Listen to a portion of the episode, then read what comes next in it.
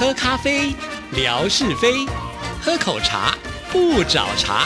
身心放轻松，烦恼自然空。央广即时通，互动更畅通。亲爱的听众朋友，大家好，欢迎收听今天的央广即时通，我是谭志毅，很开心，今天是生活美学的时刻，请到了文哥，文哥您好，Hello，Hello，志毅，还有所有央广即时通的听众朋友，大家好，收听央广即时通，生活好轻松。每一次听众朋友说啊，到了呃听生活美学时刻的那个时间呢，就知道马上要过周末假期了，所以 特别的轻松跟愉快，而且可以在这个单元当中呢吸取很多的知识啊。其实我觉得文哥收集这些资料，我觉得也蛮不简单的。但是我觉得啊，这样的一个过程里面，呃，有人分享是很开心的事情。为了让这个好朋友们也一起来做分享，自己总是要做一些功课。每次那个功课做完了之后，你才会发现说，哇，原来我们生活的，也许我们说生活在宝岛啊，宝岛这样的一个地方是这么样的丰富。那更扩而大之，说啊，我们生存在这个地球上啊。在这个天地之间呢，有那么多美妙的东西，其实有太多太多值得我们细细去探索的。比方说，像这个星期呢，呃，我想跟朋友们来聊聊有关于梨，就是水梨的梨了，或者是我们呃更延伸一下，听众朋友就很容易把这个意象连接起来。我们说孔融让梨的梨。哎哎，大家听众朋友就知道哦，要来谈梨子。那您知道吗？为了要谈这个台湾特别有名的一个梨子呢，我就去找了一下资料，看了一下孔融让梨。我觉得说哇，这个故事好美啊！你看四岁的小孩，这个孔融当时是四岁，他就知道呢要让梨。我想说哇，这个孔融真了不起。可是你往那个历史再往深的地方去看的时候呢，啊，你发现呢？糟糕了，孔融啊，到了五十几岁的时候，被曹操啊满门抄斩了。哇，那个那个这种震撼呢，过去我们的历史啊，大概就读到孔融让梨，就好像呢，我们看到一位明星呢，他正盛年的时候呢，青春正茂的时候拍下来照片，没看到他的 这个下场。讲下场有有点可怕，所以你说去探索这些资讯。有没有意思？我觉得这太有意思了啊！真的有这样一个园地可以做分享，那个更开心的事情。对啊，所以我觉得非常的难得，因为大家都知道平常呢文哥很忙，但是为了生活美学这个单元，他还是非常用功跟认真的啊。今天呢要跟听众朋友来聊梨啊，不过呢这个梨在台湾的种类非常非常的多啊。呃，现在呢有那种大到一颗就要一斤的那种水梨啊，好像一家人可以一起分一颗梨啊。不过这个分梨这件事情好像又不太好。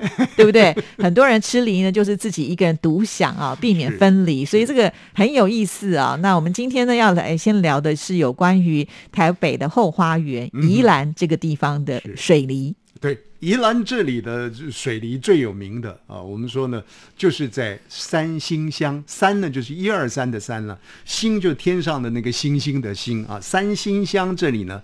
产的叫做上将梨，听起来好高级哦。这个上将，我们说呢，哎呀，这个人是少将，是中将啊，是这个呃上将啊等等的这个上将梨。那为什么三星的这个呃产的这个水梨叫上将梨呢？其实当然有它的一个原因在内，但是基本上很简单嘛，因为三星就三颗星。嗯，那听众朋友，我不晓得在中国大陆的这个军阶的分野是怎么分的。在台湾基本上是这样的一个情形。我们说呢，将级的这个军官呢，有少将，有中将，那有没有上将呢？有。但是上将呢，就是二级上将，然后呢就是一级上将，再来呢就是特级上将。那这个特级上将呢，基本上他配五颗星哦，五星上将，这五星上将。然后一级上将呢，就往下推了，配四颗星。那配三颗星的就是二级上将，那刚好我们介绍的这个地方宜兰的三星乡，三颗星所产的梨，当地的这个农民朋友啊就很聪明的说啊，那我们这个水泥呢，应该叫做上将梨，啊就就这么连接起来的。大概在每年的六七月、七八月的这一段时间，那有人说呢，哎，可不可以在外地可以买得到？不尽然，因为在当地的这个产地呢就已经直销了，然后当地的产地已经供不应求了，所以你知道这个上江梨有多么好吃？有人说呢，掂一个梨子到底有没有呃这个分量啊？所以要掂掂看呢，它重不重啊、我们说，哎，我这个这个沉甸甸的，代表它水分够。然后呢，它的那个形体圆不圆，是不是一个椭圆形的啊？这也很重要。还有，你要看那个那个梨子哦，它那个细致的毛孔呢，是不是分布的很均匀啊？这也是一个观察的。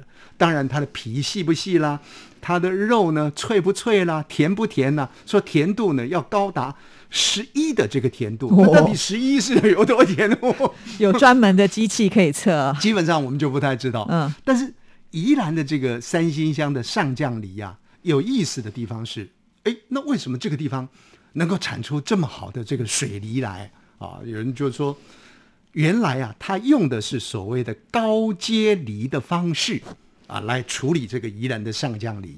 那听众朋友呢，一听糊里糊涂的了，什么叫做高阶梨？那有朋友到这个这个三星呢去采梨，那个农民朋友就跟他讲：“你看看我拿着楼梯呢往上去采，所以这个叫做高阶梨，我在高高的把这个梨子接下来。其实这个呢，就类似像呃小小留学生一样啊，或者是说呢，有有有些人在原地他成长了，然后呢到了读中学的时候就到国外去读书，那么他就可以连接呢两边的文化。那这个高阶梨是什么呢？就是把高山地区的梨树，当它呢开了花苞之后，就把它采摘下来，然后呢拿到哪里呢？拿到比较中低海拔的梨树呢去接种，这个呢就叫做高接梨啊。就接枝的意思。那为什么要高接呢？其实台湾的水果之所以好吃，很多都是这种所谓的移花接木的方式呢形成的。我们以梨子做例子好了啊，山上的这个梨子呢，它在成为花苞的这个阶段里面呢，享受了寒流的，就是山上的高冷的这种气候。然后呢，它形成了它的一个基本的人格，好，我们叫做果格好了，然后再把它那个它的体质呢，再移到所谓中海拔的像三星这样的一个地方呢，再把它衔接起来，它再享受一下呢温带的气候，这个时候呢就培养它的皮肤的细致感，培养它的这个水分呐、培养它的甜度啦，所以从高山到一般的这个平地啊，这个叫做高阶梨的技术。那在我们宜兰的三星乡呢，就是这种高阶梨技术啊，所以听众听众朋友，如果有机会来，就可以品尝到这个好吃的梨。那有人讲了，那三星它除了是这种高阶技术之外呢，它还有没有什么特殊的原因？有啊，产生这样好吃的梨。那三星这里呢，它基本上这个地形有意思，它是背靠着我们的中央山脉。哦，中央山脉对台湾的人来说呢是非常非常重要的屏障，虽然它阻隔了台湾的东西两岸，但是呢，却因为呢中央山脉，所以帮我们屏蔽了很多风风雨雨啊。那这个三星乡呢，就背靠着中央山脉，然后面向着南洋平原啊，所以它的这个这个地势很好。然后呢，它是一个斜的地形啊，所以呢，水分的排泄呢也很容易。再加上它的气候，早晚之间呢凉冷比较。温差比较大一点，然后冬季的时候呢比较湿润一些，所以这个都是呢培养这个好梨子的好环境啊，所以呢就是形成了这样的一个上将梨啊，这个跟 跟听众朋友来分享。但是啊，但是你看，像上次仙姑团来，我们到了宜兰去啊，到礁溪，你看沿路啊。都有看到在卖那个葱的，卖蒜的，是。哦那葱的，那个那个直挺挺的哦、我常常想说，那个好像呢，这个模特儿一样，那长腿姐姐一个一个排在那个地方，哦，那个那个葱你看了之后呢，就忍不住会想去买它。是。哦，宜所以人家讲说，宜兰的这个三星啊，有几个特色，除了是刚刚我们讲的上上将梨之外呢，还有它的葱，还有它的蒜啊，也是很有名的。那我就要考一下这个志毅小姐了。志毅的手艺是不错了啊，我们平常呢，我们也可以看得到，她有时候会秀一下他们在家里呢扮厨娘的那那个那个那个丰盛啊。是。请问葱跟蒜呢，怎么去区分？哦，其实外观上是蛮像的啦，都是有有一节绿色跟一节白色嘛。那基本上呢，葱它是圆的啊，对，它的这个就是它的从茎一直到最上面的叶子的部分呢，绿绿色的那个部分都是呢是圆的，它是中空的，对，它是中空的。那蒜呢，它的这个在最尾巴的地方，就是有根的地方，它是比较有点接近像结球的，对，有一个圆圆的感觉。然后它到上面绿色的叶子呢，其实它是。扁平的，它不是不是我们刚刚前面讲的那种中空的，所以是不一样的。这个就让我想到了，嗯，如果朋友们不容易记的话啊，这葱蒜呃，刚刚志毅其实讲的很详细，可是他让我想到呢，呃，我小时候妈妈啊常形容说，哇，这个女孩子长得很漂亮，用我们的家乡话来讲呢，叫做柳柳白，就是柳月哦，柳月美啊，像。柳树一样啊的那个那个眉毛啊弯弯的啊一一轮这个月亮的那个下弦月啊溜柳白，然后接下来喽，苍公皮，苍公皮，苍呢就是葱。葱的意思，嗯，像葱的那个管子一样的那个鼻子，嗯，直挺挺的，然后那个鼻孔呢，这个很漂亮，所以说啊这个美女啊。柳柳白，长弓披啊！这个这个好像在形容我对面的这一位。文哥真的太厉害了，这样子也能够称赞。所以宜兰的这个葱啊，这个蒜啊，也是非常有名的，尤其在三星这个地方。那我觉得这个地方特色就连接起来呢，他们就产生了一些所谓的节。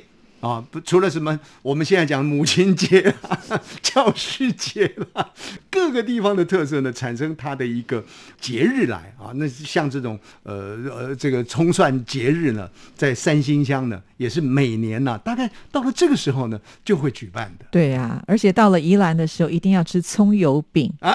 啊，在每一个，就像我们刚刚讲的胶西啦、头城啦，就是各个地方的这个葱油饼都非常的有特色。它其实跟别的地方的葱油饼都比较不太一样，他们比较有点像是炸的葱油饼啊。而且呢，因为他们都是搭配的三星葱嘛，所以那个葱的味道非常的香气足。而且三星葱它的特色有，好像跟其他地方的特色不太一样，就是它那个葱白。会特别的长，所以呢，就是在吃起来，它的那个香气跟辣度都会比较适合我们的口感。是我们讲到蒜啊，刚刚这个志毅讲葱啊，这这的的确葱油饼啊，让我们很憧憬。其实像像我跟我太太到了宜兰的礁溪呢，他就一定要买葱油饼，那我就一定觉得很困难，因为要排队。太辛苦了，对对对。但是呢，好不容易买到以后呢，油滋滋的拎上车，然后哇，他吃起来就就觉得津津有味。那我也觉得说很舒坦啊。那至于说刚刚讲的那个蒜，呃，至于有讲的就是说蒜的它那个绿色的部分，对对对，等于说它的结尾结球的结球的部分啊是比较比较圆圆一点的。那有人讲呢，哎，我对于蒜呢不太了解，嗯，我就只知道蒜头。哦，其实这个蒜头呢，跟蒜是同样一个生命体的，只是呢，最后结成的那个蒜头，我们看到的是蒜头，但是整体的，就如刚刚志毅所形容的，是扁形的，然后呢，一直往下做延伸的。对啊，还有宜兰的鸭嗓啊，都一定要配那个蒜才会特别的好吃，对不对？好，所以呢，我每次去宜兰的时候，确实就像文哥讲的，在路边的回程要上高速公路之前，路边都会有一些呃宜兰的特产的，像是我们刚刚讲的葱跟蒜，还有一个最特别的是空心菜啊，它的温泉空心菜，它用温泉灌溉的，而且它这个温泉空心菜，它的梗呢特别的大，就像一根我们吃珍珠奶茶的吸管一样那么的大。好，那我常常都会把那个梗呢，呃，就是特别切下来，然后炒一点肉丁跟豆豉，哇！超级好吃，对，这个就是每次去宜兰，我叫回程的路上的时候，我一定会买的三宝。所以，亲爱的听众朋友啊，最近台湾政府还在谈说，哎，是不是我们要建这个高速铁路？啊，像现在其实到宜兰，我们经过雪山隧道，其实已经很如果不塞快车的话，啊，其实也蛮快的了啊。但是，一般周末假日都是塞塞车了啊。所以现在在考虑说，要不要建那个高速铁路？那如果果真建了高速铁路，大概十五分钟就到宜兰了。那现在的整个在讨论说，到底应该设在哪一个点？这很有意思的一个话题了。是以后有机会再跟听众朋友做分享了。今天谢谢文哥，拜拜，拜拜